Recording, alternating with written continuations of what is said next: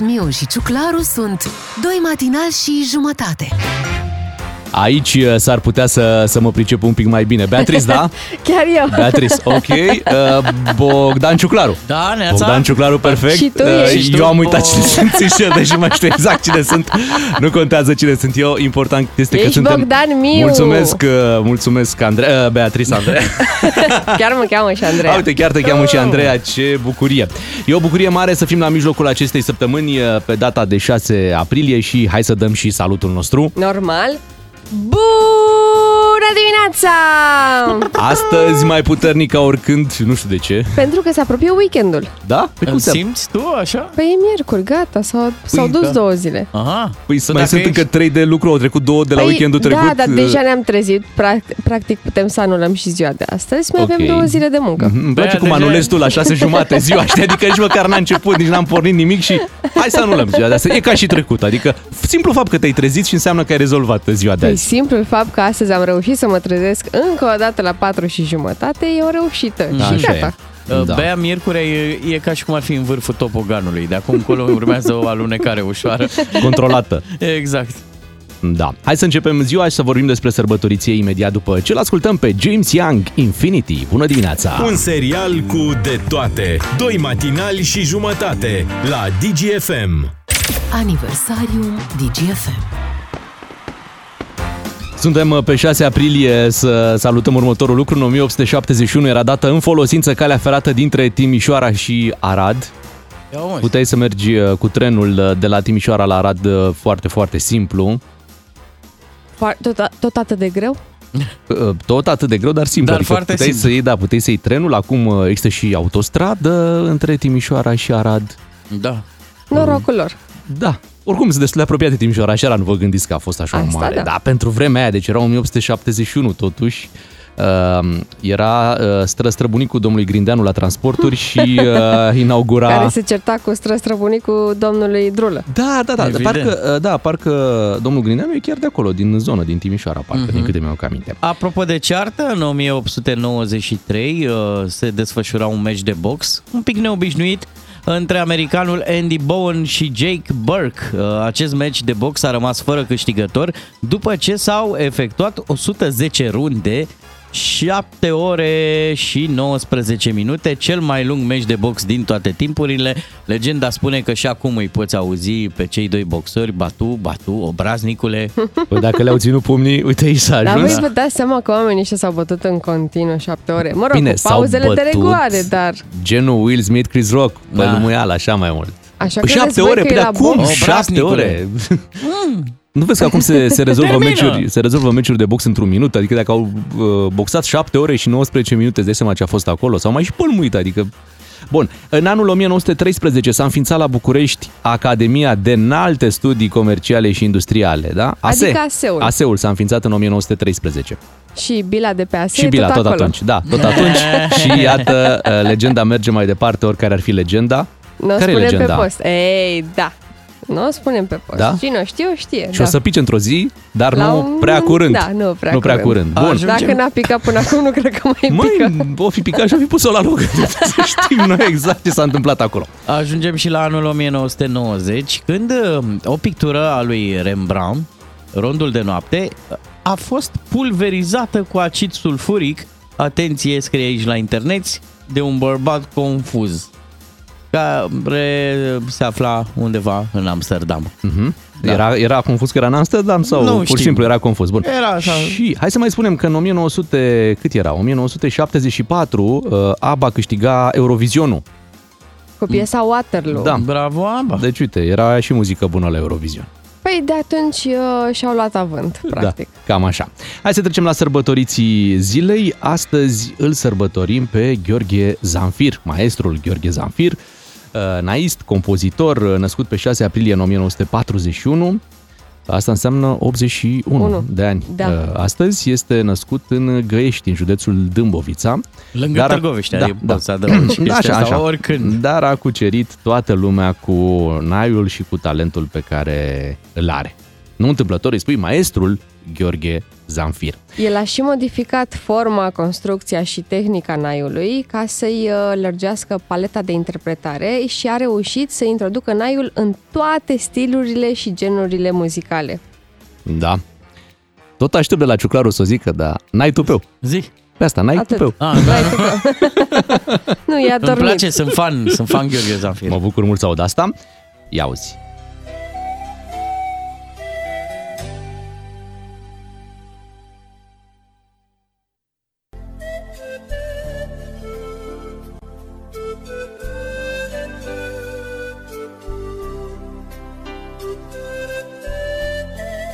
Dar știi ceva? Peste câteva minute ce ar fi să facem noi un moment uh, cu instrumente dedicat Da. lui Gheorghe Zanfir? Niște muzici de trezit frumos. Mi-ar Exact. plăcea. Hai că facem imediat.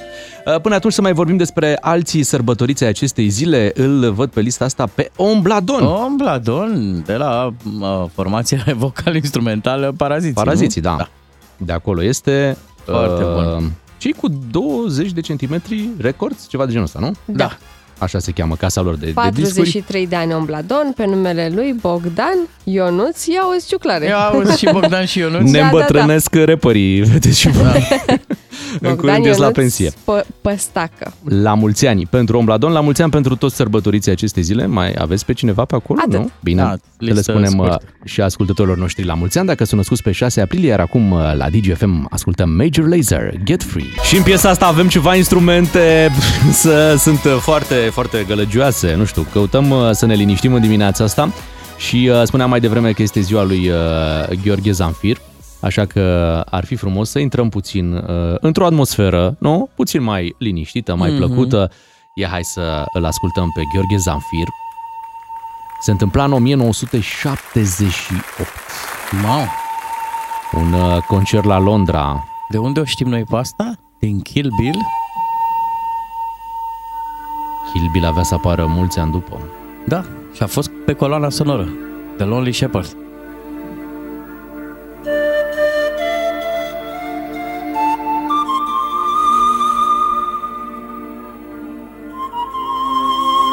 Dacă piesa de mai devreme mergea pentru cei care își beau cafeaua la ora asta, aici avem o piesă pentru cei care sunt cu ceaiul. Sau cu sticlele, Adică pentru mine. Exact. cu sticlele de bere. E totuși miercuri dimineață. Lasă Ia-o mai ușor, băiatul meu.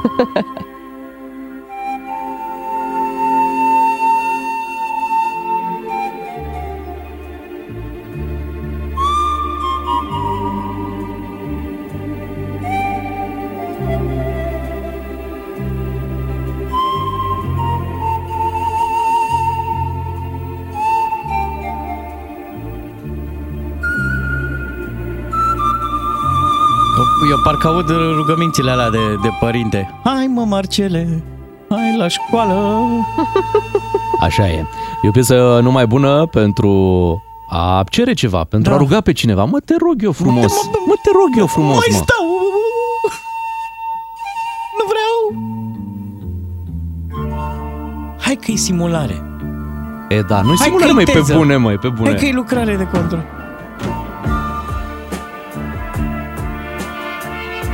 Acum că ni s-a deschis uh, apetitul, am putea spune, nu? Pentru genul Doamne, acesta ce de frumos. muzică. Hai să vedem dacă mai găsim uh, ceva la fel de frumos pe, pe instrument. Ia. O dimineață instrumentală.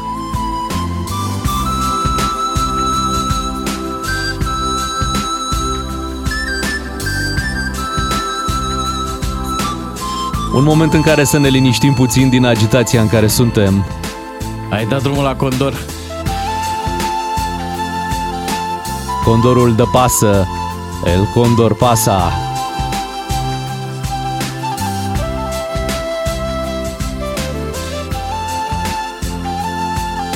Ce frumos trebuie să fie la ora aceasta, să fii la volan pe un drum liber. Nu știu dacă există așa ceva în România, dar să fii pe un drum liber și să asculti muzica asta.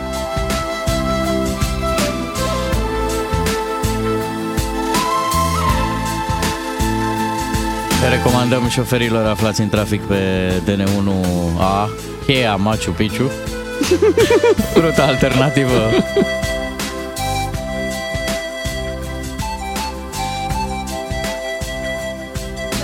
mai Iași, mai Suceava, mai Iahi, mai aho. mai la Constanța.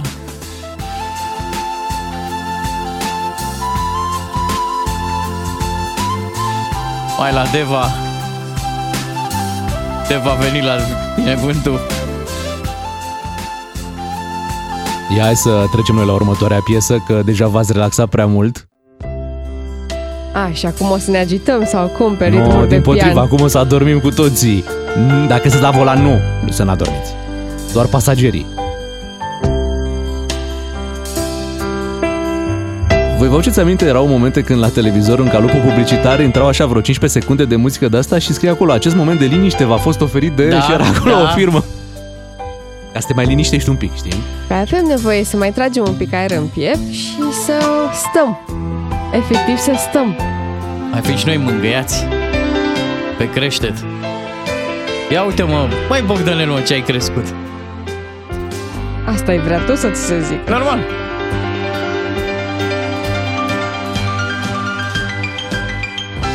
Zile Kleiderman.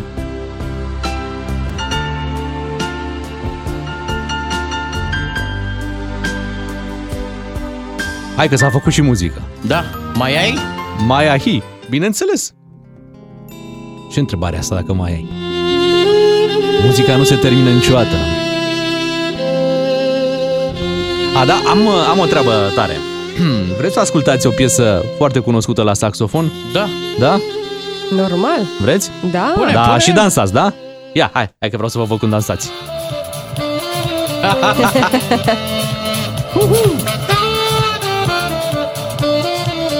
Așa e Bea, Coco Jumbo e. Asta e pentru cei, pentru cei care merg cu microbuzul și n-au prins loc uh, pe scaun. Da, Lambada. Uite de la, Yeah. de la ce am plecat noi, de la ziua lui Gheorghe Zanfir, de la câteva piese ale lui Gheorghe Zanfir și am ajuns la Lambada Păi la am mers saxofon. în, în căutare de piese care se, au în centru un singur instrument. Așa e. Iar aici instrumentul este Lambada. Da, hai să venim și mai în zilele noastre pentru că sunt și piese mai noi pe care le poți cânta la saxofon. Saxofon și vioară. Parcă suntem la nunta lui Bea acolo. E ringul gol. Hai ciuclare, scoate cămașa din pantaloni și să mergem să dansăm. Despacito!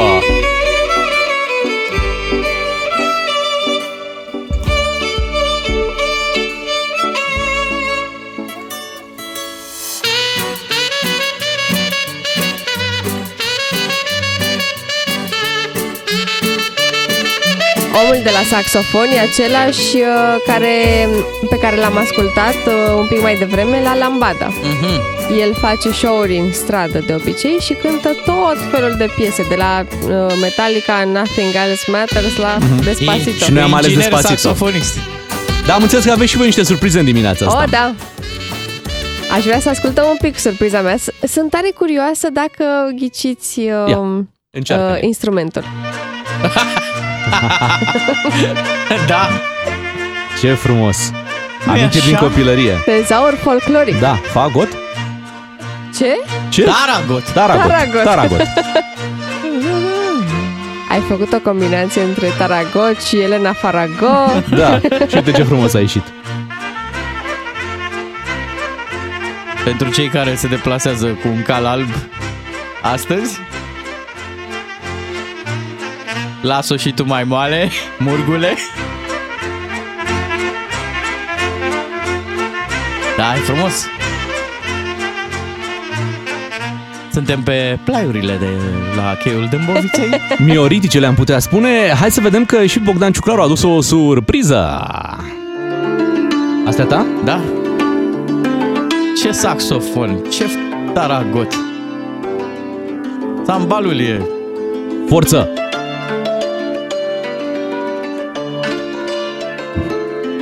Îmi vine să apăs pe buton. Dar nu să-i dau golden buzz, nu știu să... Dar ce- Dacă știți melodia asta, SMS 3815,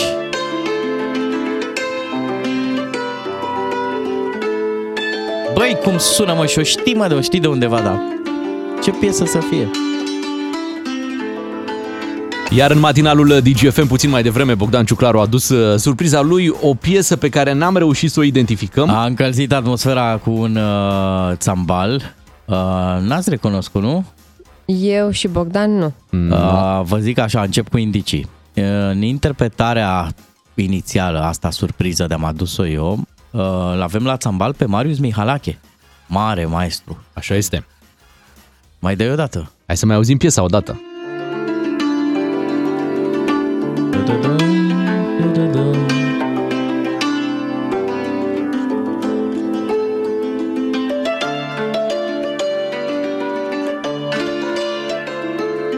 au fost matinali DJ.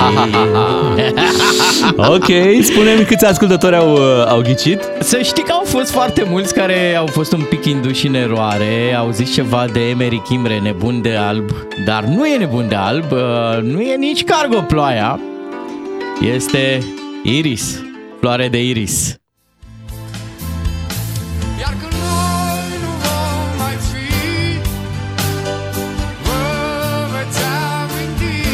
Bună dimineața, prieteni! Fost odată iris Frumoasă piesă Ce în frumos. ambele interpretări. Hai că ne-am început bine dimineața, suntem la 7 și 9 minute, imediat uh, venim cu esențialul zilei. Vă veți aminti Că a fost odată iris Beatrice, Miu și Ciuclaru sunt doi matinali și jumătate la DGFM. Ca să știi! Esențialul zilei la DGFM. Este esențialul zilei la DGFM. Liderii Coaliției de Guvernare au anunțat ieri uh, pachetul de măsuri menite să sprijine populația afectată de scumpiri. Vedem în jurul nostru scumpiri peste tot, uh, de la alimente, la carburant, uh, chiar și la apartamente. Nu mai spun de vacanțe, adică până ajungi la vacanțe trebuie să plătești lumina, gazul și multe alte lucruri. Tot, Uh, am tot, văzut- efectiv tot s-a scumpit. Pe internet uh, remarcă asta, că, domnule, s-a scumpit gazul, s-a scumpit benzina, da salariul când se scumpește.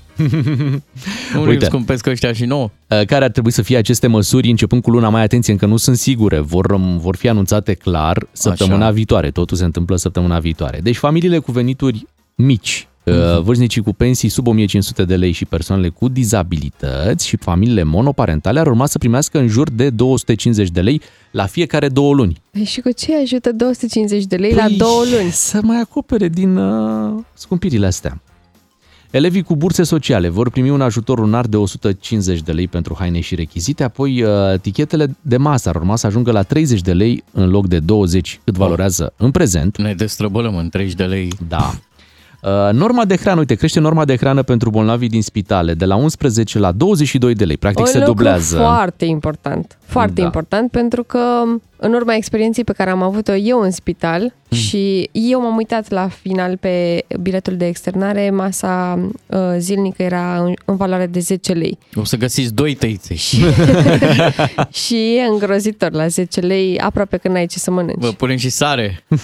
Apoi, uh, transportatorii care alimentează la noi în țară ar urma să-și deconteze acciza la carburant, crește salariul minim, însă doar voluntar. Uh, Companiile vor avea de ales dacă le vor suplimenta sau nu veniturile uh, celor cu salariu minim cu 200 de lei, bani care nu vor fi impozitați, deci 200 de lei care intră direct în buzunarul salariatului, nu se mai plătesc taxe către stat pentru acești 200 de lei suplimentari. Dar atenție, e uh, după cum decide angajatorul. Da, uh, Dacă normal, vrea sau nu. normal. Dacă are, nu dacă vrea. Da, da. Când, uh, pe vremuri când lucram în presa scrisă, astfel de anunțuri uh, se chemau, uh, scuzați expresia, dar așa se chemau vom, vome, pentru că uh, de obicei autoritățile anunță vom face nu știu Mhm. ce, vom crește.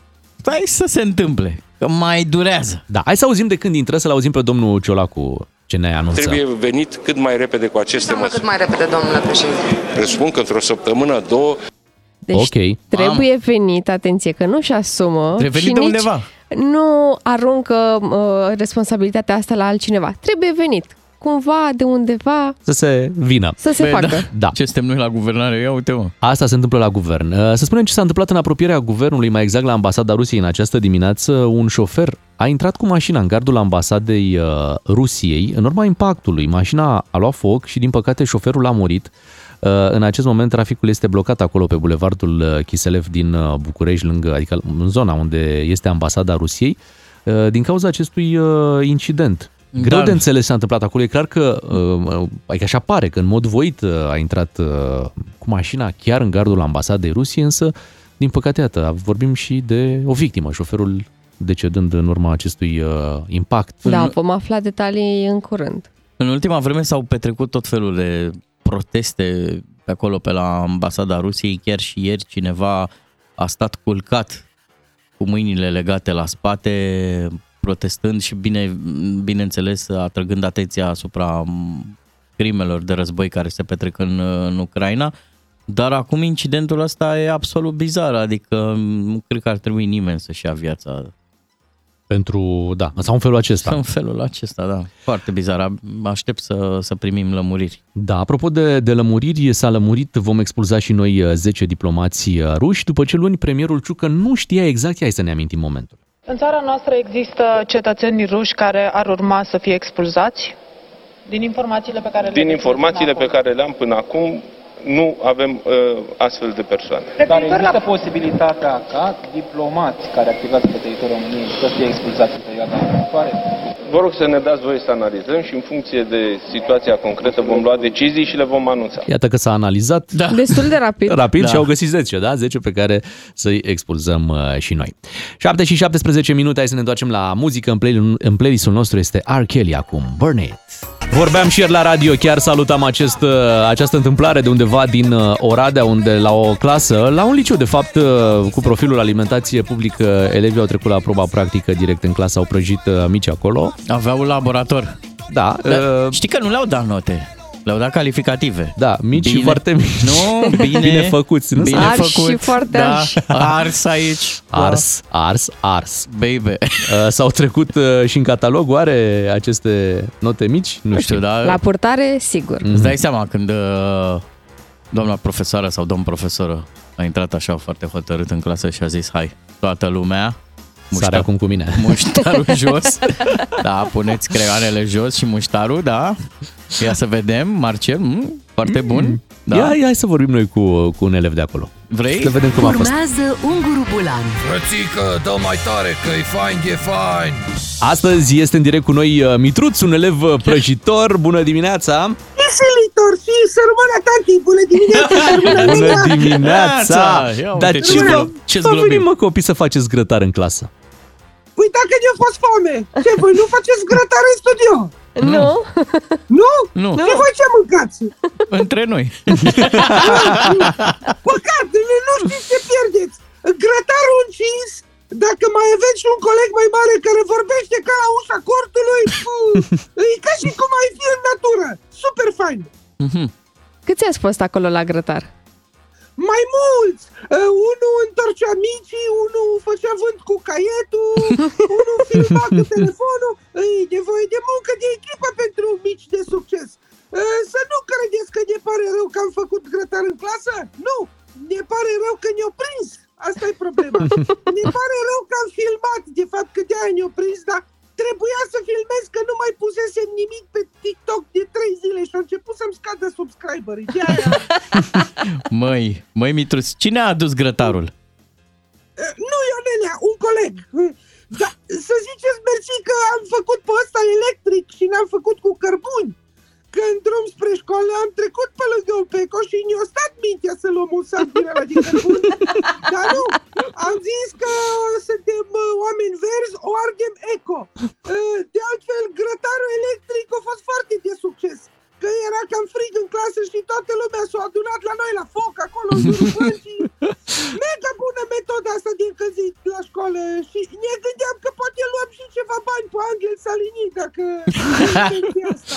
Dar v-au scăzut notele la purtare? Da, da, vă spun sincer, s-o meritat. Pe cuvânt. Pentru noi, care ne-am înjurat, au ieșit mega pont. Adică numai vreo două puncte ne-au scăzut acolo. Două puncte pentru un grătar, pf, stai jos, nicăieri nu e așa ieftin. Mai grav, mai grav o luat colegul ăla de 12 care o și înjurat în filmare. No, la ăla i-a luat, i-a dat media 4 la portare direct. No, dar e de înțeles cumva că pe el l-a prins efectiv cu carnea în gură, știți cum? Înainte să închidem, tu ești acum clasa 11 Ce vrei să te faci când termini liceul? Mie un pic, bă, vă spun sincer, mie personal îmi pare rău pentru incidentul cu micii, nu mă reprezintă. Să, eu vreau să știți că eu vreau să am un viitor. Eu după ce termin a 12 mă duc în Anglia și văd. A, Mă rog, pardon, pe Anglia, da? Deci, mă duc și văd acolo, stau vreo 2 ani, apoi dacă nu merge cu zugrăvitul, vin acasă și mă fac polițist. Da, așa m-am gândit eu. Mă scuzați, mă duc să mă pregătesc, să pregătesc oala, că avem oră de română și facem fasole cu ciolan. Să rămână! Unguru Bulan Glume, comedie sau cum zicem noi la țară, let's have some fun, măi! Matinalii DGFM vă spun bună dimineața. În doar câteva minute deblocăm liniile telefonice și intrăm cu voi în direct la 031 400 2929 pentru că vrem să aflăm un lucru foarte important, dragii noștri ascultători. Vedeți cât de scumpă este viața noastră de la o zi la alta, cum te duci și vezi că s-au scumpit toate, toate, toate, toate. Toate. E, Toate. e scump Până- toate, se E, aude. și scump toate, până și băiatul care îți livrează pizza, îi dai 2 lei și se uită la tine. Boss, Măi. 2 lei nu merge, dă Crește și tu la cinci. Nu de 5 și mai există bagnote. Ai că există aia de un leu, dar nu faci nimic cu ea. Chiar Așa e. da. Uh, cum erau înainte 10 bani. Deci, cum te uitai la 10 bani, așa te uiți la un leu Nici acum. măcar un copric nu se mai e. Cafeaua de un leu, acum e 3 lei. Pe normal așa ceva. E frumos. Incredibil. Ia să sunați la dezbatere, nu acordăm nicio derogare, că am văzut că e la modă Mhm, cuvântul ăsta. mhm, mhm. Uh, participă toată lumea și Așa o să este. vă întrebăm Da. dacă la dumneavoastră la muncă s-a umblat la bani. Adică dacă a venit șeful așa și a zis, bă, inflația, inflația, Da, vă e greu. Inflația e mare. Vă e și vouă greu, acolo trebuie să mai punem ceva. Normal, nu vi s-a dublat salariul, nu ce nimeni că va Normal, face dar și măcar să acopere inflația. Mă, de Cei gest. 100 de lei, 200 de lei. Câteva Un sute de bonus. lei. Da. Ceva. S-a vorbit, s-a pus ceva, Se aude? se aude ceva, se întâmplă Se ceva și umblă, cu, domnule, la bani? și cu salariile, că și cu prețurile știm foarte bine ce s-a întâmplat. Imediat 031 400 2929 vă așteptăm în direct. Văd facturile, mi se face rău, mi se face rău. Este și normal să ți facă rău pentru că toate vin uh, actualizate. Voi ați văzut, facturile vin actualizate la și salariul cursul... este low, este low. la cursul euro, apoi zic cu inflația și tot felul. Și hai să vedem cum ne descurcăm în această situație. Din fericire aud, aud în jurul meu că sunt firme Așa? Sunt firme care se gândesc să mărească salariul. Unele chiar le-au mărit deja. Mă, se gândesc sau? Da, a, nu, se gândesc serios. Adică au pus acolo uh, un pic. Nu cred Un și a pic, ve- a un venit 50 șef, de euro. Da, m-a venit un șef și a zis, "Măi, bă, nu se amărâților, poate. Până la măi, urmă, ce vorbim aici? Adică in- interesul tău ca firmă care e? Să-ți Aha. păstrezi angajații, ei să-și facă treaba și să mergem mai departe, că e clar că scumpirile vor rămâne cu noi o perioadă mai lungă, nu? A, ce miroase aici sărăcie, șeful? Da. Hai să vedem uh, ce ne spun ascultătorii noștri. Dacă pe la ei pe la muncă s-a vorbit deja de o mărire de salariu, având în vedere Ai zis inflația. muncă? O știi pe asta? Muncă, muncă, muncă și noaptea și ziua Muncă, muncă, muncă, niciodată biua Acum mai e rândul tău, șeful, să Șeful. mă răsplătești Și să-mi dai un mic concediu să te odihnești Ia uite, concediu, bonus, bonus, măi! Exact. Performanță. Hai să mergem la um, un ascultător, uh, Elisei, nu știu dacă nu e numele de familie, prenumele, hai să auzim. Bună dimineața! Bună dimineața! Neața, Bună dimineața! Neața! ia zi, la voi s-a umblat? S-a umblat la salar, a făcut o mărire de salar uh, aproape 200 de euro. Oh, Bun. e bine. Poate că, sigur, cererea este mai mare, cererea de muncă este mai mare. Mhm. Uh, a venit și vara, orele de muncă sunt mai multe, deplasarea din Ce sală domeniu? în Baia Mare. Ce Dar domeniu? uh, ceea ce, ceea ce mărirea asta de salar aceară proprietarii la care locuiesc în chirie, cu toate că avem contractul până la sfârșitul anului ăsta făcut cu o anumită sumă, mi-au trimis mesaj um, să știți că din data de 22 luna asta se mărește cu 100 de euro chiria. Aha. Eu cred că sunt mână-mână Da. cu șeful. Deci șeful i-a anunțat pe cei cu chiria, vedeți că i-a mărit salariul uh, da, lui da, Elisei da, da. și ei au zis, aha, bine că sunăm și noi să, să-i mărim chiria. Și el, i-am spus, "Da, stați un pic, că de fapt nu mai aveți cheltuielile în plus mai mari. Eu am cheltuielile în plus mai mari pe curent, pe gaz, pe Corect. apă și așa mai departe. Nu voi aveți cheltuieli. Voi nu aveți nicio cheltuială, că nici nu știu măcar dacă au declarat chiria sau nu. Și cum a Problema rămas? lor, Cum a rămas? cum să rămână? Trebuie să dau 100 de euro în plus. Ah, bravo, i-ai convins. Da, dar spune-ne pentru cererea de, de mărire, adică ai cerut tu sau din proprie inițiativă șeful a zis cu... Nu, din propria inițiativă um, este o afacere de familie și uh, În ce e absolut domeniu? normal. În ce domeniu? Domeniul construcțiilor. Aha. A, pe în construcții, da. Da, da, da, pe... da, da. Da, a făcut și el cașcaval ca lumea. Stai liniștit că s-au dublat. Păi, um, Prețurile. da, îl facem, îl facem împreună și Mhm. normal. Da, s-a făcut pateu în construcții. Mulțumim pentru, pentru telefon, vești bune, deci să vină șeful să zică, uite, creștem cu 200 E de euro. trucaj, mă. Băi, Wow. 200 E de euro, trucaj. deci O nu grămadă 200 de, de lei. bani, Deci da. sunt 10 milioane, cum se Arată spune mie în pe România. șeful ăsta care mărește el mergem, așa. Mergem Da, la da. Zalău, mergem la Zalău. Uh, hai să vedem uh, ce ne spune și Alexandru din București. Bună dimineața! Neața. Neața. Ia zi, Alex, la voi s-a umblat la bani? Neața. Neața! Cu mine, nu? Da, Da, cu, tine. cu Alexandru cu, vorbim, Cu tine, nu, Dorin. nu te cheamă Alexandru? Așa. Ba da, ba da, doar că nu știam dacă din București sau nu. Mhm. Așa. Uh, măi, tati, ce să vă zic eu, dragii mei, sunteți atât de dragi încât aș putea să spun că fac parte tot din același grup de-al vostru. Așa. Doar că spre dezamăgirea mea am adus uh, superiorilor mei la cunoștință încă din decembrie aspectul ăsta de mărire de salariu pe motiv de merite, Așa? doar că din păcate, ce credeți după voi așa, că mi s-a dat ca și răspuns că nu merităm și că, bineînțeles, de ce să facem măriri, că putem să facem pressing. Aha. Așteptăm că se măresc salariile. Ai zis și de În noi? momentul de Ai față zis și am de noi? repercusiuni. De ăștia de la radio? Poftim? Ai zis și de noi ăștia de la Ai radio? pus o vorbă că ce bună. Da, am simpatic. zis că fac parte din același grup, adică tot din grupul Digi. Mhm. Am Nu, înțeles. zic că atunci când ai cerut mărirea, ai zis și de Luciu Claru că e Da, simpatic. da, da, da, da, da. m-am gândit Normal, și la voi, normal, doar că normal. nu ne- Păi da, mă, Alexandru, dar vezi, tu ai, tu ai cerut pe motiv de merit. A, Da? e. Noi aici vorbim de motiv de scump, Inflație. scumpiri, inflație. Deci una e să-ți crească, să-ți crească salariul pe motiv de merit, că tu faci mai multe lucruri Mhm. la tine la job, că te-ai remarcat prin, și poate te-ai remarcat, nu știu, prin ceva ce ai făcut acolo. Asta e să ceri o mărire pe bază de merit. Da. Dar aici vorbim de o mărire pe bază de inflație. Nu? E, e S-ar puțin putea diferit. ca mărirea pe bază de merit... Să uh, mai aștept. Nu, să mai știu aștepte, de ce pentru că nu, este nu are cum să... subiectivă treaba asta. Nu are cum să merite toată lumea o, Exact, o mărire adică de salariu, nu? Tu crezi că meriți și probabil că meriți, dar poate că șeful tău are alte așteptări. Și poate cifrele șefului arată că nu meriți acum. De ce să nu o spunem Da. așa? Și- Până la urmă și șeful se uită pe niște cifre până la urmă. Și nu ți-a dat-o pe astea de merit pentru că vine aia pe social. Acum, înțelegi? Analizează.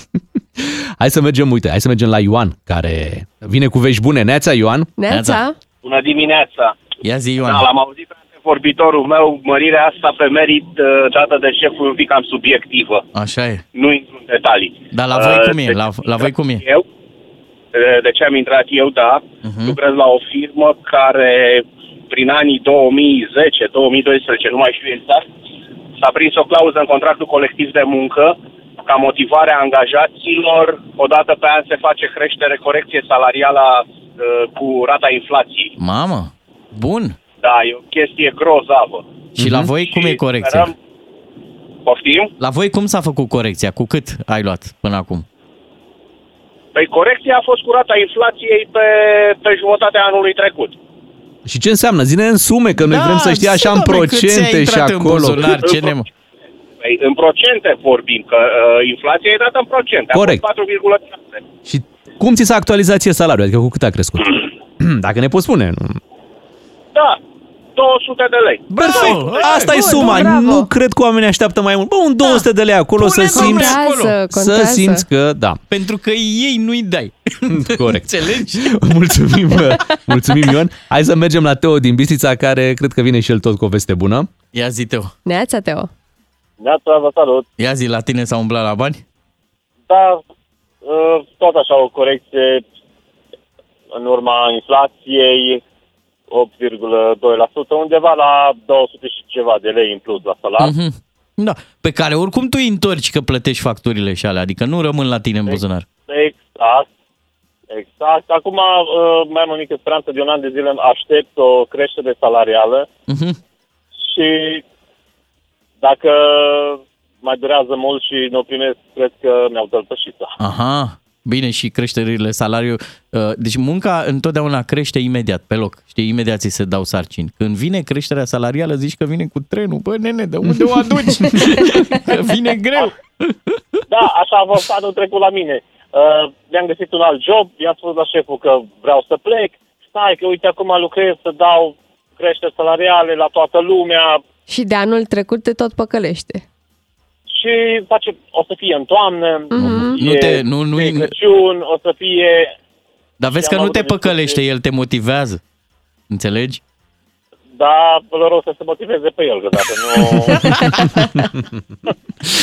Teo, îți mulțumim, Fără- uh, fără. îți mulțumim pentru- pentru telefon. Ce să faci cu banii ăștia în plus? Cu 200 de lei, ce faci cu ei? Ce să fac? Fac 100 de kilometri pe zi în Aveta, Aolo. dar ce preț are motorina? Mai trebuie să-ți dea 200. Deci- Bine, Mai trebuie să-mi dea 200 ori 2. e clar. Bine, îți mulțumim, Teo. Hai să mergem și la Adrian din București să auzim uh, ce îi se întâmplă și lui. Bună dimineața! Neața? Ia zi, Adrian. Bună dimineața. Te Eu salutăm. uh, am aproape 14 ani uh, când lucrez la firma asta. Așa. Uh, Chestia asta cu mărirea de salariu, că toți v-am auzit și chiar am vrut să intru în direct, este un mare bullshit, așa. De ce? Pentru că oricât ți s-ar da, a, s-ar da acum, toată lumea a scumpit absolut totul. Deci acum degeaba să se facă o paritate, să, să vadă cât are nevoie o singură persoană, deci o singură persoană, ca să supraviețuiască, nu vorbim de altceva. Am înțeles, dar e Vorbim de periculos mare, să nu? gândești că oricât ți s-ar da, tot Exact. nu e bine Important că... e să ți se dea ca Da, să, nu, să corect, mai da. acoperi din Deci, uh, munca scumpiri. care o faci, clar. Dar asta ar trebui în contract stipulat direct. Deci Mhm. direct stipulat, domne, orice mărire, inflație și așa, Mhm. automat, obligat de lege să îți dea angajator. Obligat. Deci Hai, Exact. să, hai să nu mai discutăm teorie. Zine la tine. Deci ți s-a dat sau ți s-a Dar la luat? mine am salariul același de 14 ani de zile. Oh, Olo. E în lei, același în lei sau același în euro? Adică ți s-a dat cu curs? Nu, în lei. În lei, același salariu de 14 ani. Păi nu Păi e și bine. n-ai încercat să schimbi jobul, să mergi în altă parte, să... Nu, am zis că lasă, lasă, asta cu lăsatul. Păi, să știi vezi, că așa e au zis și ei. întotdeauna o prostie. Așa au zis și ei, lasă că Adrian nu face probleme și uite, după 14 ani îl găsim cu același salariu. Îți mulțumim pentru telefon, uh, sincer ne pare rău pentru situația în care ești. Hai să mergem și la Gabriel din Brașov și să auzim uh, ce s-a întâmplat și la Gabriel. Bună dimineața! Neața? Neața, Gabriel. Bună dimineața, bună Ia zi. dimineața. Ți se mai umblă la Uh, buzunar? Sigur că da, am o veste bună. Așa. Chiar șeful Pentru a tine, venit poate. Cu, chiar, și- chiar șeful a venit cu propunerea aceasta fără să cerem noi. Ne-a spus din start că, uite, știm situația actuală și o să facem în așa fel încât să venim cu inflația asta să, să vă ajutăm cu un plus la salariu. Mhm, Cam și cât? asta a fost de 350 de, de roni. Bun. Ok, e bine. ok, e Super. bine de Ok. tot, e bine de tot. Să știi că în medie, uite, au, au crescut cu 200 de lei, la voi 350 și chiar uh, foarte bine. Și în ce domeniu, ca să ne facem o În idee? domeniul agriculturii. În agricultură, ok. Da, E bine. Plătești și tu luna asta e, factura la curent Da. Da. Ești mulțumit, nu, de mărirea asta? sau tu iei gazele? Sigur că da, știți cum este, orice venit în plus e bine Asta e clar, asta e clar, dar zic că chiar o inițiativă bună, că a venit din partea șefului Da, să...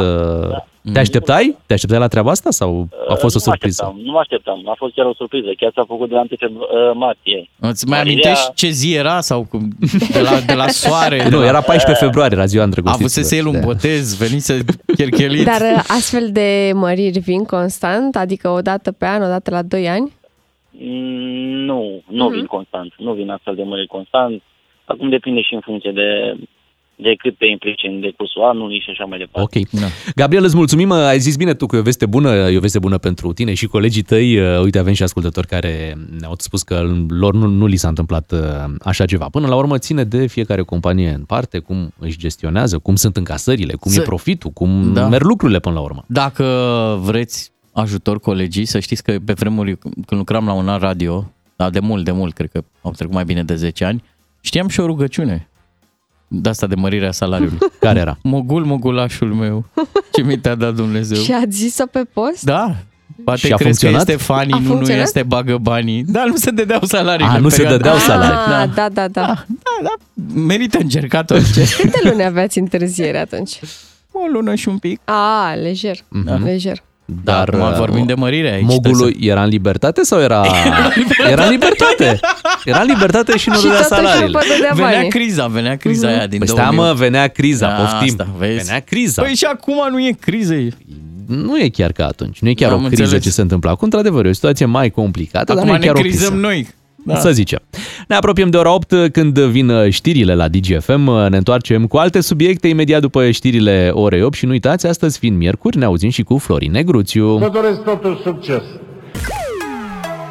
Matinalii vă spun uh, bună dimineața. Bună Bea, hai spune dimineața. tu cum trebuie bună Hai dimineața. bine. Hai, hai, hai, hai. Bună dimineața! Știe, mă? Știe. Și acum pentru că este vremea simulărilor pentru examene, vom da și noi simulare imediat la istorie. Uh, Noi o să ne ocupăm de istoria recentă a Rusiei. Ha.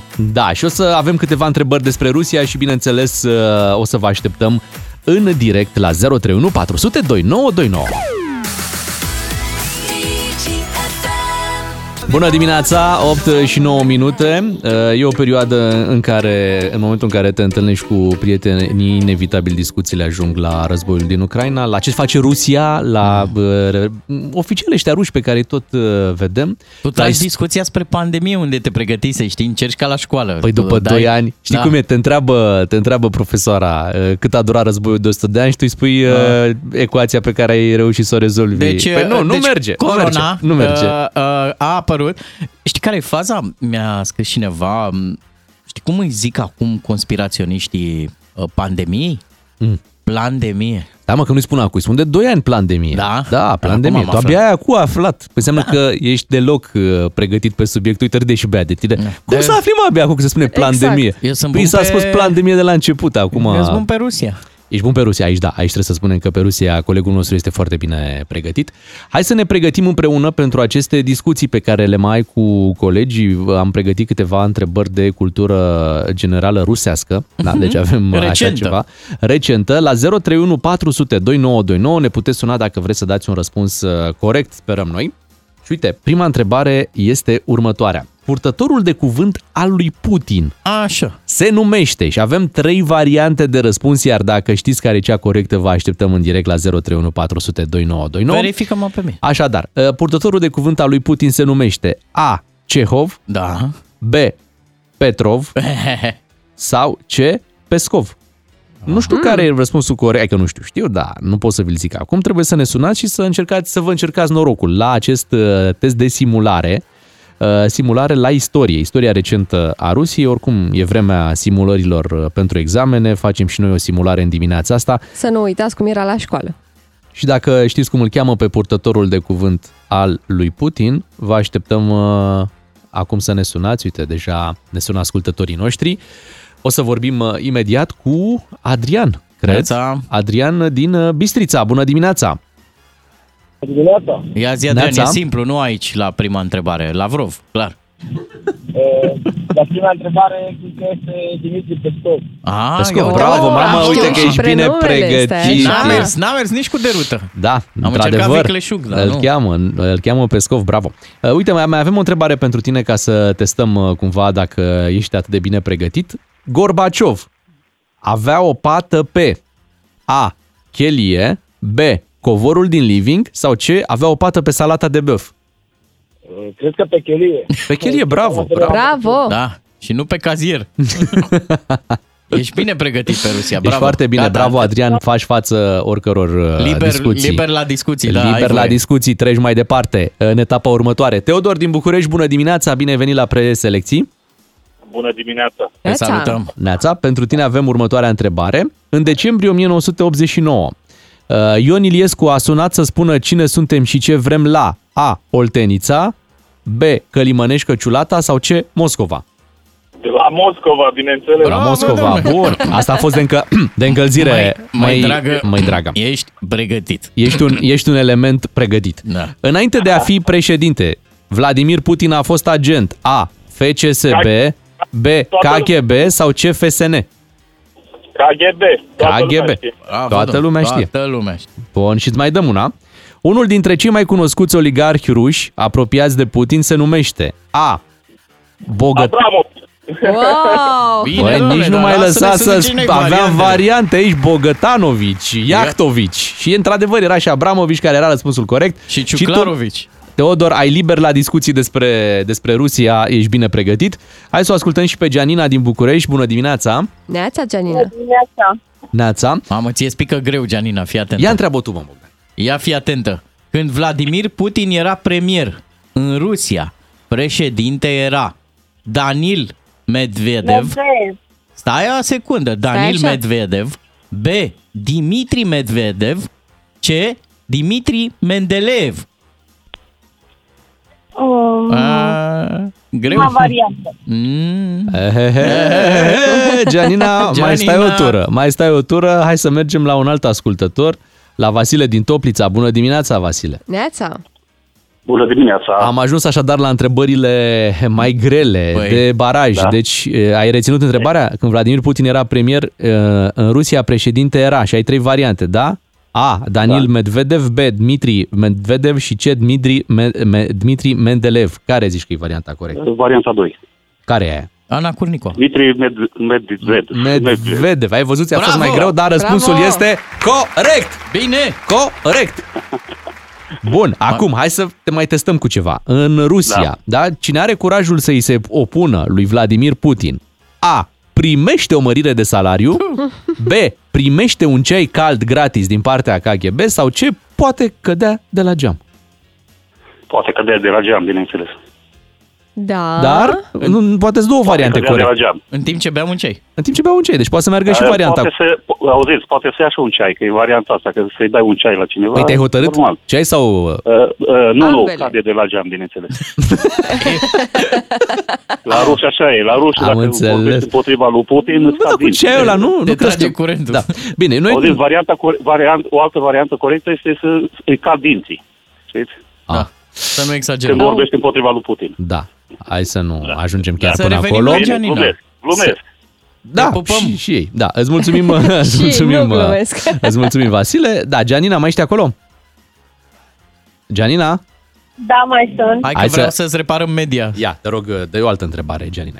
Uh, una din sursele importante de venit pentru Rusia este A. Exportul de literatură în Europa B. Exportul de gaz în Europa C. Exportul de vodcă în Europa Aș putea spune de vodcă, dar eu cred că e de gaz. Bravo! Bravo! Bravo, bravo! Bravo, Gianina. Și ultima întrebare pentru tine. Înainte de Boris Elțen, ai auzit de Boris Elțen chiar? Da. Deci înainte de Boris Elțen, președintele URSS a fost A.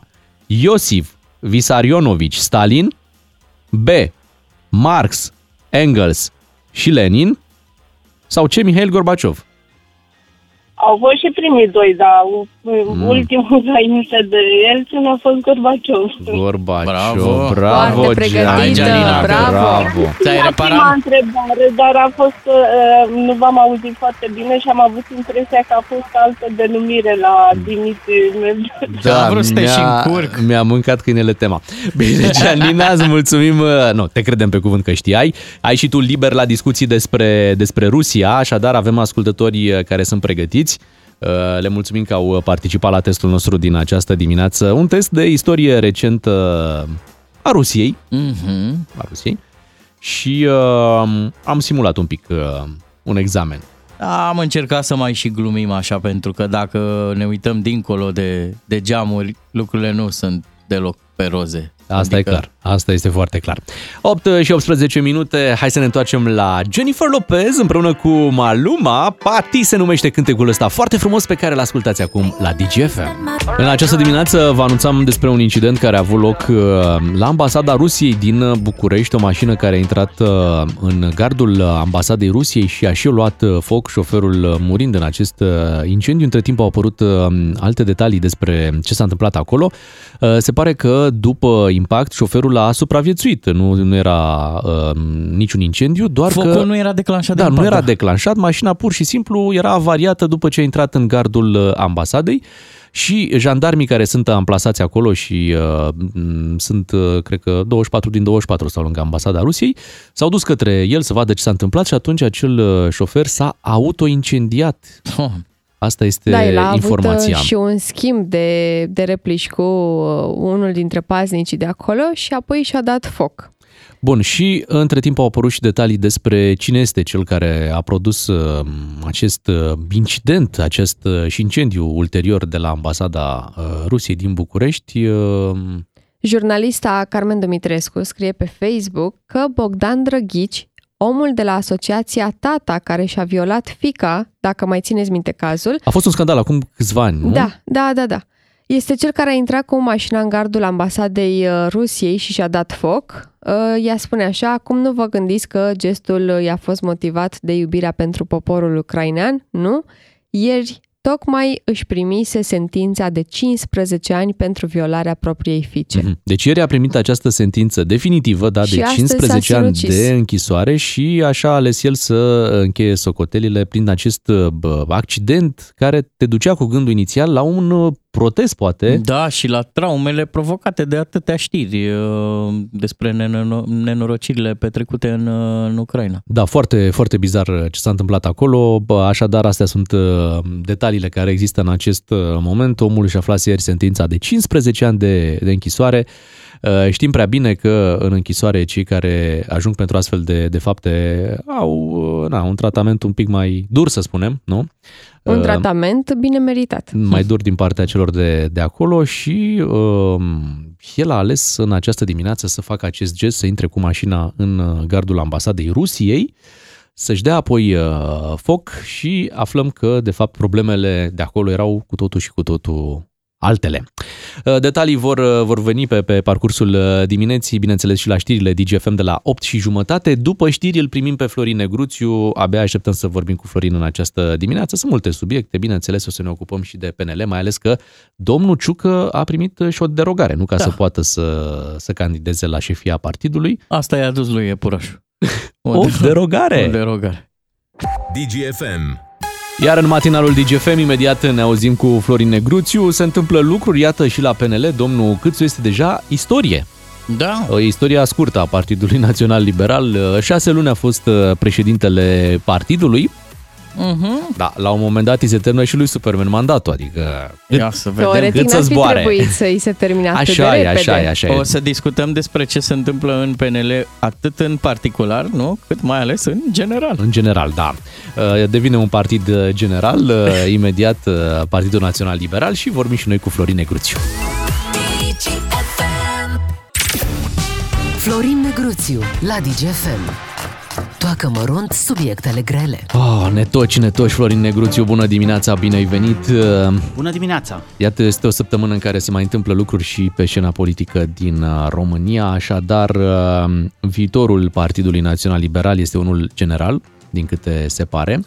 Uh, Domnul uh, Ciucă al nostru și-a anunțat uh, intenția de a fi, de ce nu, președinte al Partidului De a Național fi Liberal. sau de a nu fi? Da. Aceasta este întrebarea. Având în vedere și situația că, uite, PNL-ul s-a trezit cu uh, președintele care și-a dat demisia. Deci domnul Câțu, PN pusă masă, și-a dat demisia și-a lăsat partidul uh, în mijlocul drumului.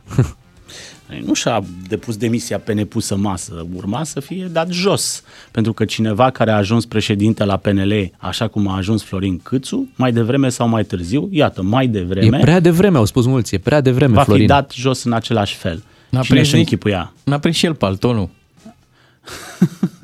Da, păi din pricina paltonului sau datorită paltonului a ajuns și din cauza paltonului a căzut. Domnul Câțu a fost un președinte bun doar ca să înlocuiască pe Ludovic Orban. Putem spune că a fost un președinte interimar, nu la, la PNL. Da, a fost un președinte uh, de tranziție, era nevoie de un uh, om care să se sacrifice pentru să ia un glonț pentru echipă, pentru echipa câștigătoare. Acum glonțul a trecut, echipa a rămas și urmează epoca uh, Nicolae Ciucă.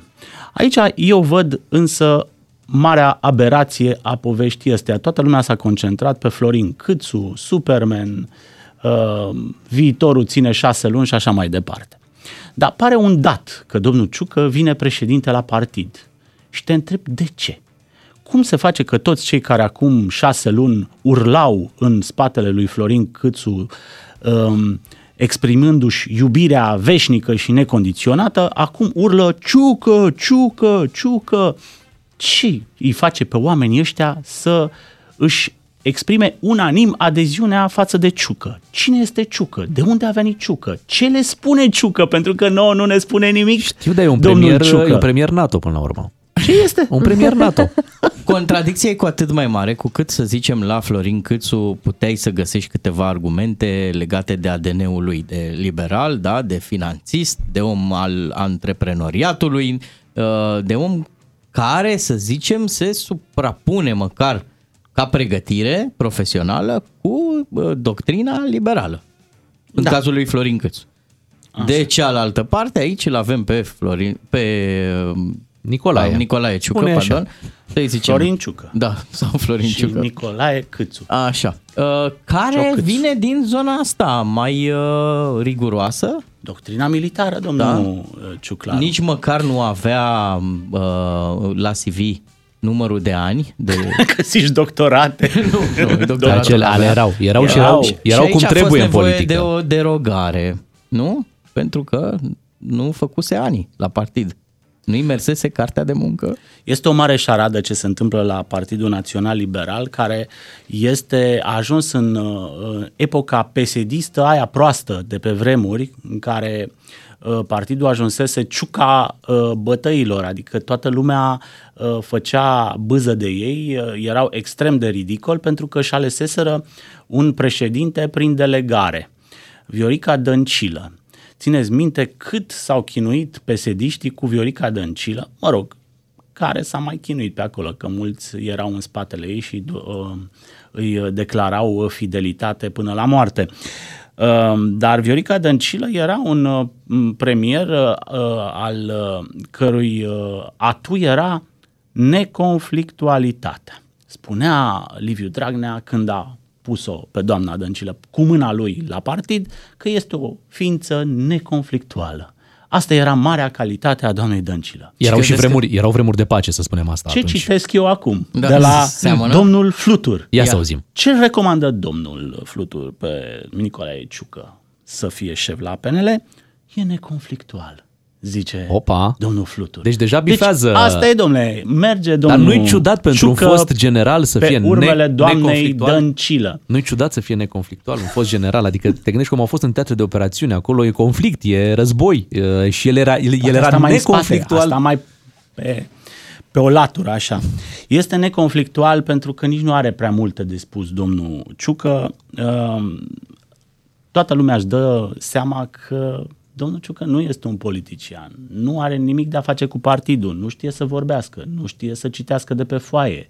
Suntem din nou la ora de citire. Am fost la ora de citire cu Viorica Dăncilă, suntem la lecția de citire cu Nicolae Ciucă, așa cum ne-am chinuit cu uh, Viorica Dăncilă, la fel ne vom chinui cu domnul Ciucă. De Dar ce el este ce domnul știe să Ciucă la facă partid? atunci? Păi Asta. să bată pas de defilare și să spună trăiți, să trăiți, pentru că cineva, nu spui cine, persoană importantă de sus de la Cotrocen, își dorește un om la partid care să spună să trăiți, iar liberalii merg încolonați da, spre groapă, pentru că este de-a dreptul ridicol să-ți schimbi președintele din șase în șase luni și să îți uh, uh, sabotezi singur uh, partidul. Sunt greșeli neintenționate, neprovocate. Nimeni nu-i atacă, n-au niciun adversar, pesediștii îi lasă în plata Domnului pentru că își fac bine singuri. Și atunci PNL-ul face ce știe. Uh, Spune, da să trăiți, acceptăm, dacă e ordin cu plăcere. Eu nu știu acum când va fi momentul în care probabil unii dintre liberali se vor trezi și vor spune Claus Iohannis sau parteneriatul cu Claus Iohannis ne face mai mult rău decât bine. Și ăla va fi de fapt momentul despărțirii de uh, Claus Iohannis Pe de sau altă parte- continuării cu Claus Iohannis. Pe de altă parte, în susținerea domnului uh, Ciucă vine și un sondaj de opinie unde încrederea românilor este cumva reprezentată și de domnul Nicolae Ciucă. Știi cum este cu încrederea? Încrederea nu se transpune în intenție de vot. Claus Iohannis probabil plănuiește să meargă la prezidențiale cu Nicolae Ciucă pentru 2024. Unii spun că chiar mai devreme. Este un scenariu în care Claus Iohannis se duce la NATO, uh, Ciucă devine președintele Senatului, din poziția asta devine președinte interimar și după aia Sună românii... bine pentru domnul Ciucă viitorul Păi da, politic. dar aici Toată se lumea sună neglijează ceva. Pe oamenii îi mai întrebi, se mai fac alegeri în țara asta.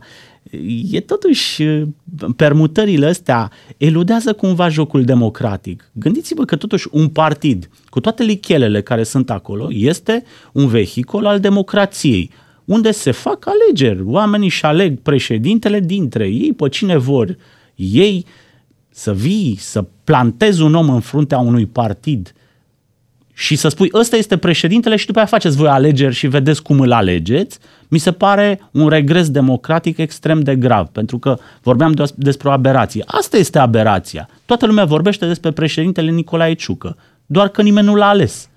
Nu l-a ales nimeni pe omul ăsta. n-a participat la nicio alegere, nici internă, nici externă. Și acum să plănuiești că Ciucă va fi președintele României, când el încă n-a ajuns la litera B mare, nu? Da, da, se presupune că va termina alfabetul până, până atunci. Păi și totuși în țara asta nu are alt altcineva, Are, nu sunt are, oameni are. Ba da, ba da, ba da, alfabetizați, ba da, are. trecuți printr-un liceu, Îl avem, îl avem pe Traian printr-o Băsescu. facultate. Îl avem pe Traian Băsescu, un fost președinte cei drept. Traian Băsescu având acum uh, o problemă de locuință, pentru că își pierde locuința de la Rea PPS și își caută apartament pe care intenționează să-l și mobileze. Să lăsăm ascultăm un pic, după care să ascultăm și comentariul tău. Ce faceți? Unde mergeți azi? Ce faceți, domnul Unde președinte? să Cum merg? vă simțiți? Caut, uh, caut apartament, asta fac. V-ați gândit deja la o anumită zonă? Ați reușit să... Nu m-am gândit, trebuie să-mi și convină financiar, sunt multe lucruri. Oferte sunt, dar să vedem că trebuie și mobilat după ce îl iei. E ca în cântecul ăla, o măicuță într-o gară a întâlnit o fetișcană, adică... Iată ce fac Traian foștii, Băsescu foștii președinți ai României. Că Și caută apartament. își caută apartament la 70 de ani. blestemul imobiliarelor. Știi, uh, și Traian Băsescu are stilul ăsta, este foarte cameleonic, știe să-ți toarcă o lacrimă pentru că știe să spună o poveste. Așa a obținut două mandate. Mâna întinsă așa... care nu spune o poveste nu primește nimic. E o replică dintr-un Da, film. dar domnul, domnul Băsescu a mai primit de-a lungul timpului. Mă amintesc că înainte să devină președintele României, chiar cu vreo două, trei luni așa, și-a dat o casă. Că era ca primarul, știi? Casa, celebra casă din uh, Mihăileanu pe care i-a câștigat-o în instanță cine? Elena Udrea. Deci Elena Udrea i-a dat ultimul cadou imobiliar președintelui Traian Băsescu. Acum a ajuns să-și piardă locuința de protocol la care avea dreptul în virtutea faptului că este un fost șef de stat, dar după ce instanța a constatat că a colaborat cu securitatea, deci a făcut un fals în acte publice, că n-a declarat lucrul ăsta și a pierdut privilegiile. Și acum pare ușor absurd ca un fost președinte de țară să meargă cu ziarul în mână și să vizioneze apartamente lângă o gură de metrou. Da, și domnul Băsescu se, uh, se victimizează, stoarce o lacrimă, A fost ne și în spune, spital. că, ne spune că este un pensionar care de-abia se ajunge cu banii, are și cheltuieli multe, să fie și factura mai mică, care are și o vârstă, are și o situație, dar nu, nu plecați după fentă. Domnul Băsescu a patronat un sistem infernal în România. Întrebați-o pe doamna Udrea, dacă vreți. De mai dacă multe nu era detalii. ocupat cu treburile astea de la partid, poate îi întindea Claus Iohannis o, o mână de ajutor. O mână de ajutor.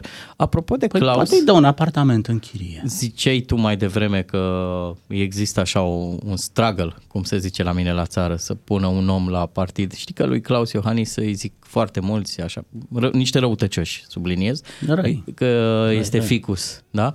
Ar fi Nu. pentru prima oară când un ficus plantează un om la, la partid. Ficusul e o plantă, nu? Da. E, e plantă. E. Adică e vie. Este un organism viu. Așa da. e. N-aș face comparație. Nu, nici eu. Cu președintele Am și nostru. zis că Mulțumim, sunt Florin. răutăcioși.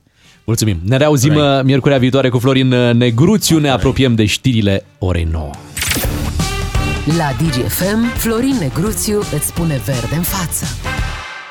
Matinalii DGFM, bună dimineața! Imediat uh, vorbim despre un, uh, un grătar făcut uh, la liceu, în Da. clasă, da, în clasă, de niște elevi care au vrut un pic să învețe cum se face un grătar adevărat. Erau puși pe jar. Și le era și foame. Da, și că ți-e foame, dacă ai toate astea bifate, ți-e și foame, vrei să și vezi cum se face grătarul. Ce te-ar mai putea opri? Uh, Copiii veneau după 2 ani de pandemie, când, Ah. au, când au stat acasă și Au- puteau să mănânce oricând, da? Mhm. Făceau școala online. Acum la școală nu mai poți să mănânci oricând. Trebuie un program, înainte făceau grătarul pe Zoom, nu mai da. e cazul, da? Foarte Aici bine că au făcut. uh, a fost clar o, o probă de asta de laborator, nu? Și știi că înainte când intrai la laborator ți se dădeau șoșoni de a, știi, papuci ca la peleș. Normal. De e, ăstora li s-a dat mănuși ca să poată să întoarcă acolo. Și au întors bine de tot, hai că întoarcem și noi subiectul pe toate părțile imediat, iar după v-am pregătit un concurs. Pentru cei care credeți că grătarul face parte din școala vieții, nu! Poate Nu. fi și o materie la școală, mai ales dacă ai profilul alimentație publică, cum se întâmplă la acest liceu din Oradea. Exact. Unde au venit elevii la școală și munca lor de la școală e asta să vorbească, de, să învețe despre alimentația publică și atunci grătarul face parte din alimentația publică. Foarte mulți elevi din țară, știți și dumneavoastră, se pregătesc, dau simulări, examene, teste grilă. Iată că la Oradea s-a dat și testul grill. De ce nu? De ce nu? Era Uh, un grătar electric, să spunem treaba asta. Da, da, nu era pe... Și supărarea cred că vine și de la faptul că au consumat mult curent în perioada asta în care sunt facturile mari Mhm. și școala s-a supărat. Crezi că de asta? Păi tu îți dai seama, au ars siguranța Oh. cu grătarul la electric. Uh, Era și- mai mult un sandwich maker, hai să ne exagerăm. Să precizăm că noi nu vrem să încurajăm un astfel de comportament în uh, școală. Așa, da? trebuie să mănânce sănătos uh, elevii, ai dreptate. Acolo la să școală nu facă grătar la școală. se stă cu burta pe carte, nu cu burta pe grătar. Adică să subliniem lucrul ăsta. Așa e, dar dintre toate lucrurile oribile care se puteau întâmpla în liceu, grătarul Mm. ăsta totuși cred că nu e cel mai... Da. Nu e cel mai rău, plus că mai e un proverb care în sfârșit capătă sens, că se spune în viață că ai carte, ai parte. Uite, de data asta, dacă ai uh, școală, ai parte de un grătar, de ce nu? De ce nu? Ah, și poate că s-au săturat elevii de note mici. Și au vrut de cât mici. Mici, da? Lăsați notele. Dacă asta cu notele până la urmă e un sistem depășit, mulți au spus. Pentru că Mhm. creează cumva o competiție care n-ar trebui să existe între, între oameni, știi? Da. Între, între elevi. Și atunci dacă tai notele, rămân Exact. Plus că apoi uh, se poate ține foarte ușor o lecție de chimie, da? Adică ai mâncat mici, acum copii, haideți să bem împreună un par de cola, să vedem ce se întâmplă și vom pune și mască. Care e formula chimică a bicarbonatului? De caserolă? Da. Auzi, ia să vorbim noi cu unul dintre Ia sună, protagoniști. Unul dintre protagoniști. Păi, da. Un uh, micar, îi putem Nu ne- spune așa. Ne mai perpeli aici. Și să aflăm uh, detalii emoționante de la ora de mici. Urmează Unguru Bulan Frățică, dă mai tare că e fain, e fain Astăzi este în direct cu noi uh, Mitruț, un elev uh, prăjitor. Bună dimineața! Silitor și să rămână tanti, bună dimineața, să rămână Bună Lena. dimineața! Ia Dar uite ce, ce vă, glo- ce-ți vă globim. venit, mă, copii, să faceți grătar în clasă? Păi dacă ne-a fost foame, ce, voi nu faceți grătar în studio? Nu. Nu? Nu. Și voi ce mâncați? Între noi. Păcat, nu, nu știți ce pierdeți. Grătarul încins, dacă mai aveți și un coleg mai mare care vorbește ca la ușa cortului, pu, e ca și cum ai fi în natură. Super fain. Câți ați fost acolo la grătar? Mai mulți!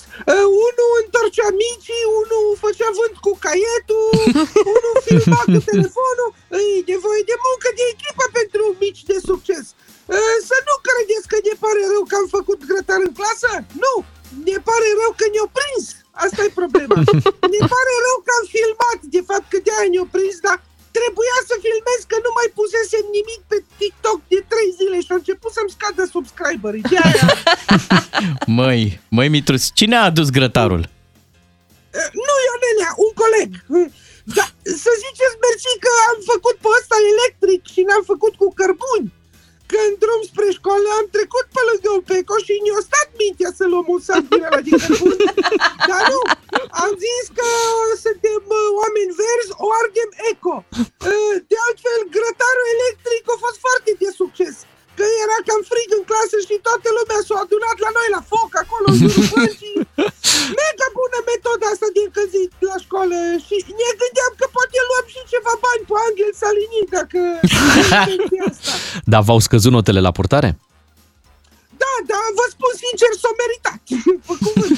Pentru noi, care ne-am înjurat, au ieșit mega pont. Adică numai vreo două puncte ne-au scăzut acolo. Două puncte pentru un grătar, pf, stai jos, nicăieri nu e așa ieftin. Mai grav, mai grav o luat colegul ăla de 12 care o și înjurat în filmare. No, la ăla i-a luat, i-a dat media 4 la portare direct. No, dar e de înțeles cumva că pe el l-a prins efectiv cu carnea în gură, știți cum? Înainte să închidem, tu ești acum clasa 11 Ce vrei să te faci când termini liceul? Mie un pic, bă, vă spun sincer, mie personal îmi pare rău pentru incidentul cu micii, nu mă reprezintă. Să, eu vreau să știți că eu vreau să am un viitor. Eu după ce termin a 12 mă duc în Anglia și văd. Mă rog, pardon, pe Anglia. Deci, mă duc și văd acolo, stau vreo 2 ani, apoi dacă nu merge cu zugrăvitul, vin acasă și mă fac polițist. Na, așa m-am gândit că. Mă scuzați, mă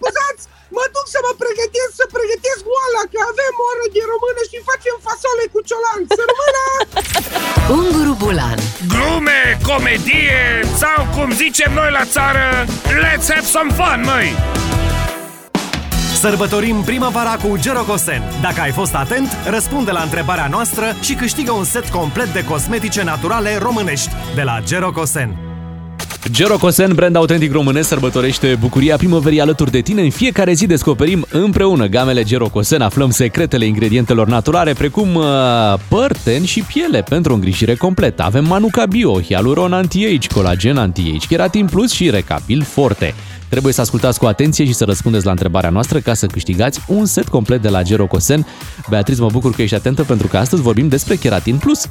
Bun. În această primăvară, specialiștii Gerocosen ne îndeamnă să mizăm pe puterea ingredientelor natura- naturale, ceea ce vom și face. Acestea sunt un suport extraordinar pentru frumusețe și stare de bine. Astfel, Gerocosen, brandul românesc cu tradiție de peste 30 de ani în crearea de produse cosmetice cu ingrediente naturale, prezintă Keratin Plus, o gamă creată pentru problemele speci- specifice ale părului. Ingredientul esențial pentru produsele din gamă este keratina, constituent natural al firului de păr. Este momentul să ne sunați acum la 031 400 2929 să răspundeți la o întrebare simplă despre Keratin Plus și să câștigați premiul nostru din această dimineață. Și văd că deja ne sună ascultători. Imediat vom intra în direct și vom pune și o întrebare foarte ușoară. Simplă, simplă. Știi cine ne sună? Mm. Keratina Turner. Până atunci să mai spunem că această gamă Keratin Plus cuprinde trei tipuri de șampon cu keratină, precum și un balsam și o mască tratament, iar mai multe despre această gamă și despre toate gamele Gerocosen găsiți pe site-ul gerocosen.ro. Hai să și intrăm în direct cu un, uh, cu un ascultător. Încercăm să facem acest lucru, poate ne ajută și colegii noștri. Hai să vedem. O avem pe Adriana. Bună dimineața, Adriana! Neața! Da, bună dimineața! vă Bună salut cu dimineața! drag. Adriana, spune-ne dacă ai reușit în timp ce sunai la radio, dacă ai reușit să Da. fii și atentă la ce povesteam noi aici despre Da, Keratin. cred că da, Crezi da, că da. da. Bun, atunci răspunde la o întrebare foarte simplă și spune-ne ce fel de probleme rezolvă Gamma Keratin Plus. Probleme ale... Pro- probleme ale uh, keratin, keratin plus a zis? Da, da, exact asta am zis a, astăzi. probleme ale părului. Ale părului, bravo! Wow, wow, wow! Răspunsul tău este corect. Iată că ai reușit să fii și atentă, să ne și suni și te Păi trebuie felicităm. atenție distributivă. Așa este. Avem pentru tine în această dimineață un set uh, complet de la Gerocosen, brand românesc, responsabil. Te felicităm, uh, Adriana. Adriana din Brașov, da? Din, Bra- din Zărnești, de fapt. Din Brașov, Zărnești, de Zărnești. fapt. Ok. Aproape de Piatra Craiului. Ce frumos e la tine acolo. Uh, Te felicităm. Frumos și frig. și un pic frig, dar hai că le rezolvăm pe toate. Premiul uh, ajunge la ascultătoarea noastră. Ne apropiem de știrile de la 9 și jumătate. Felicitări! Ai câștigat un set complet de îngrijire de la Gerocosen, brand autentic românesc cu peste 30 de ani de tradiție în cosmetice naturale. Au revenit uh, matinalii DGFM. Noi încă ne gândeam la ce s-a întâmplat uh, acolo în Oradea, la liceul unde au făcut uh, mici. Nu te Așa. mai gândi că deja ne ceartă Ți-e lumea, că, foame. că încurajăm, Poate. că suflăm în jarul Și copiilor. asta e adevărat, dar mă gândeam cât de complicat e să-ți faci ghiozdanul în zilele astea. Înainte îți luai caietele și aera, acum trebuie să spui acolo și un, uh, Triferment. Un colebil. Să trebuie... ții toporul de tăia lemne la sport. Corect, trebuie să iei o ceapă, că poate trebuie să dai acolo un pic să... Slănină, să... direct. Slănină. Trebuie să te duci pregătit. Ah, plus trebuie să ai sculele alea, mă, cum se cheamă? De grătar. De grătar. Tot Și- setul ăla, să-l bagi acolo în ghiozdan să vezi dacă intră. Pe care ghiozdan? Căci că nu mai mergi cu ghiozdanul la școală. Mergi cu mai- trollerul. Nu, cu cutia aia de livrat.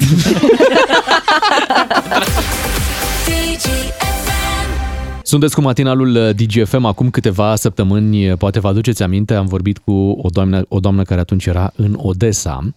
Uh, Ne-am gândit să îi dăm din nou un telefon uh, în această dimineață și să vedem ce se mai întâmplă în zona respectivă. Știți că Odessa a fost uh, ținta unor uh, bombardamente pe care rușii le-au făcut uh, săptămâna trecută. Hai să spunem uh, bună dimineața Danielei Trifonova. Bună dimineața! Bună dimineața! Bună dimineața! Despre Odessa se mai spune și că este orașul cel mai greu de cucerit prin asalt terestru, pentru că este foarte bine apărat. Da, asta e corect. Ce faceți? Sunteți, sunteți în continuare în Odessa? Nu, am sosit la România, mă aflu acum în Galați. Ok. Când, când ați plecat din Odessa? În Odessa am plecat uh, undeva pe 10-11 martie, n-am venit direct la România, am mai stat uh, la Ismail, că la Ismail tot este liniște, uh, și aici mi-am găsit uh, un loc de muncă în România și am venit uh, de acum aici la muncă. Vai, deci ne puteți spune așa, ne puteți da câteva detalii? Ce v-ați găsit de muncă? Ca producător la o organizație de caritate. Tot, cu, tot uh, lucru cu refugiații. Îi în ajutați. calitate de producător, deoarece ucrainenii nu știu uh, limba română, din păcate, foarte puțin cunosc engleza și trebuie uh, să, comuni- să comunicăm cumva cu un... Deci lucrați tot, uh, tot în beneficiul concetățenilor dumneavoastră. Da, da. Ucraina este în a 42-a zi de, de război, a 42-a zi de invazie a rușilor și v-aș întreba care sunt veștile care vă mai vin de la apropiați, de la rude, de la prieteni. Uh, Eu monitorizez constant veștile, depinde de unde. Um, de la Kiev, de sub Kiev, uh, toată lumea a văzut ce se întâmplă acolo, uh, ce vești triste pentru tot poporul ucrainean. La Harkov, uh, versările spun care le-am cunoscute și care am leg- uh, reușit să fac legătura, au spus că au rămas în Harkov. Uh, au început să doarmă de acum în apartamente, nu în uh, subsol, cum se spune.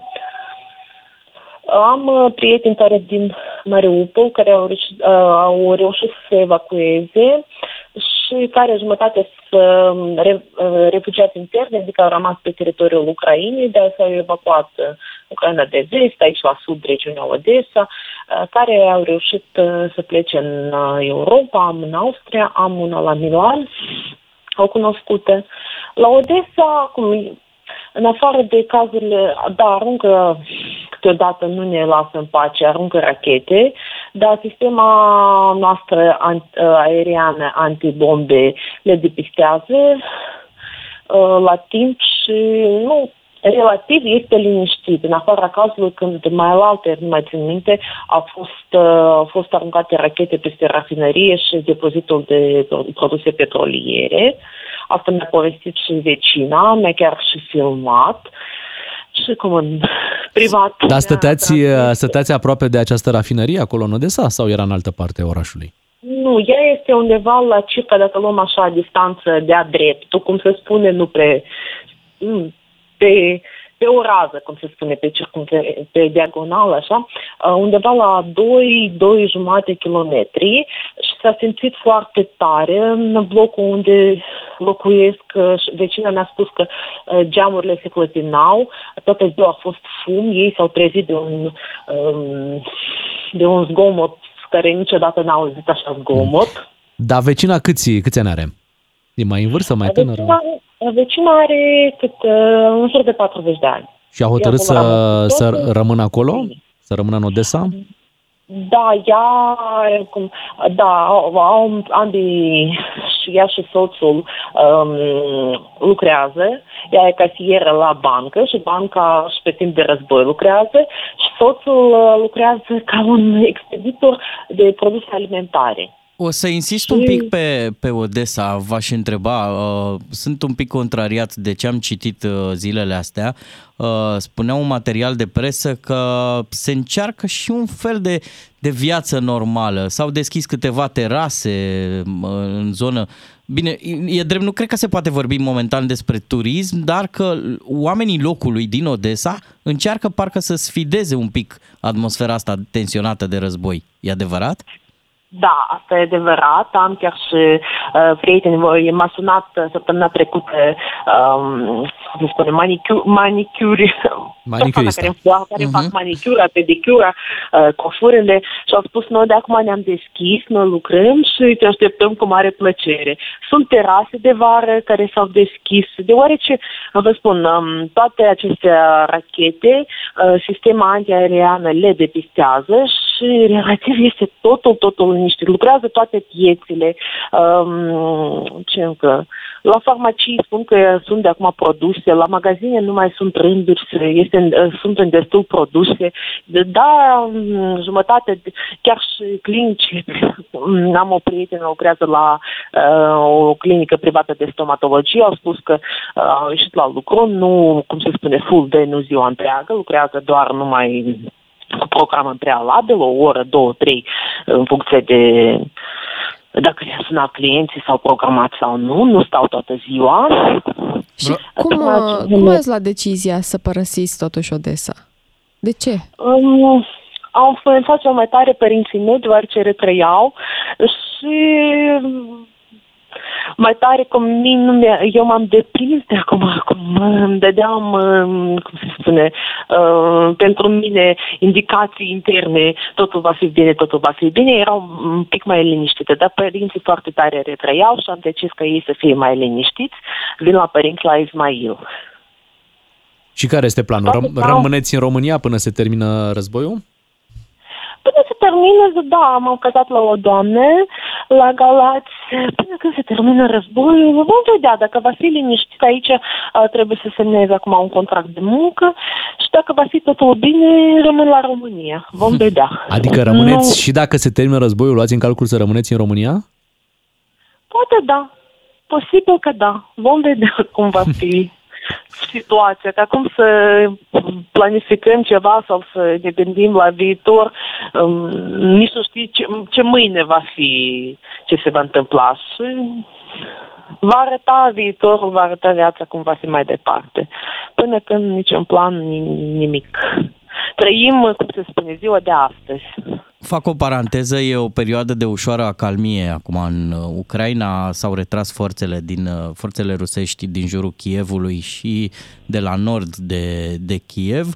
Uh, americanii, de exemplu, serviciile de intelligence uh, ale americanilor avertizează că uh, e posibilă o regrupare și o intensificare a luptelor în Est.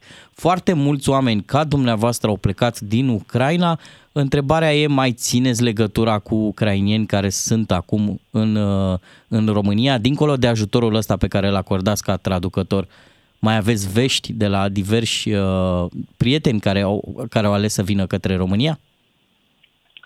Um, da, am uh, o prietenă care i-a trecut pe la Vama Sireț, s-a oprit undeva, stați că am, s-am uitat, într-o comună din... uh, De unde am uitat județul? Știți de Acolo, ce vă la întreb? nord- Vă întreb lucrul ăsta pentru că au trecut deja 40 de zile, adică probabil planul era uh, cam undeva la o săptămână, două, uh, să se întoarcă acești refugiați. Dar îl vedeam pe Vladimir Clișco, care e primarul Kievului, le recomanda ucrainienilor să nu se grăbească cu revenitul în, în marile orașe.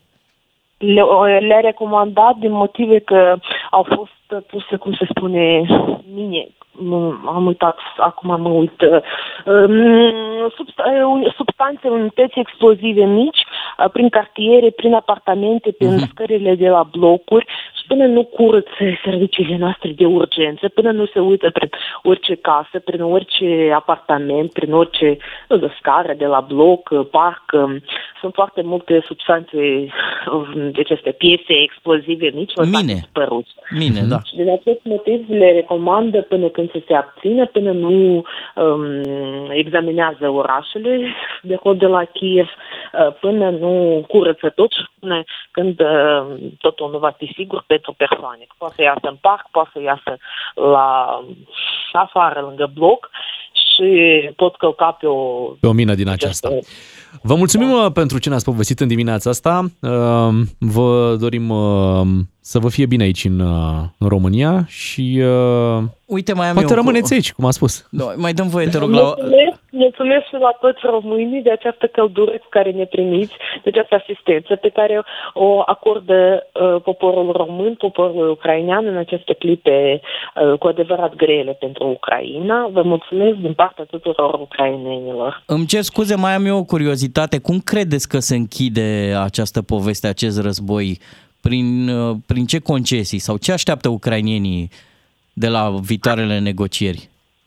Așteaptă pace. Ok. Eu aștept pace.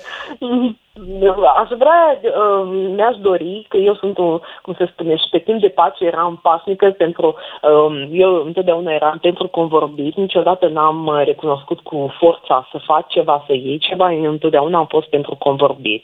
Uh, Da, cel mai, cum se spune, optimal variant va fi pentru convorbiri. E mai pașnic, e mai democratic, dar văd că democrația și cuvântul Rusia astăzi sunt incompatibile nu prea merg Da, da, mână în așa mână. este. Mulțumim, mulțumim. Mulțumim. mulțumim. Daniela Trifonova este ucraineana care a plecat din Odessa, a revenit aici în, în România de o lună aproape uh, și uh, ne-a adus câteva detalii din, uh, din Odessa, un uh, oraș pe care rușii au hotărât să-l bombardeze așa la nivel de rafinărie, da. dar a scăpat în mare de Da. o invazie terestră până în acest moment. Îi mulțumim pentru aceste detalii. Suntem aproape de finalul emisiunii.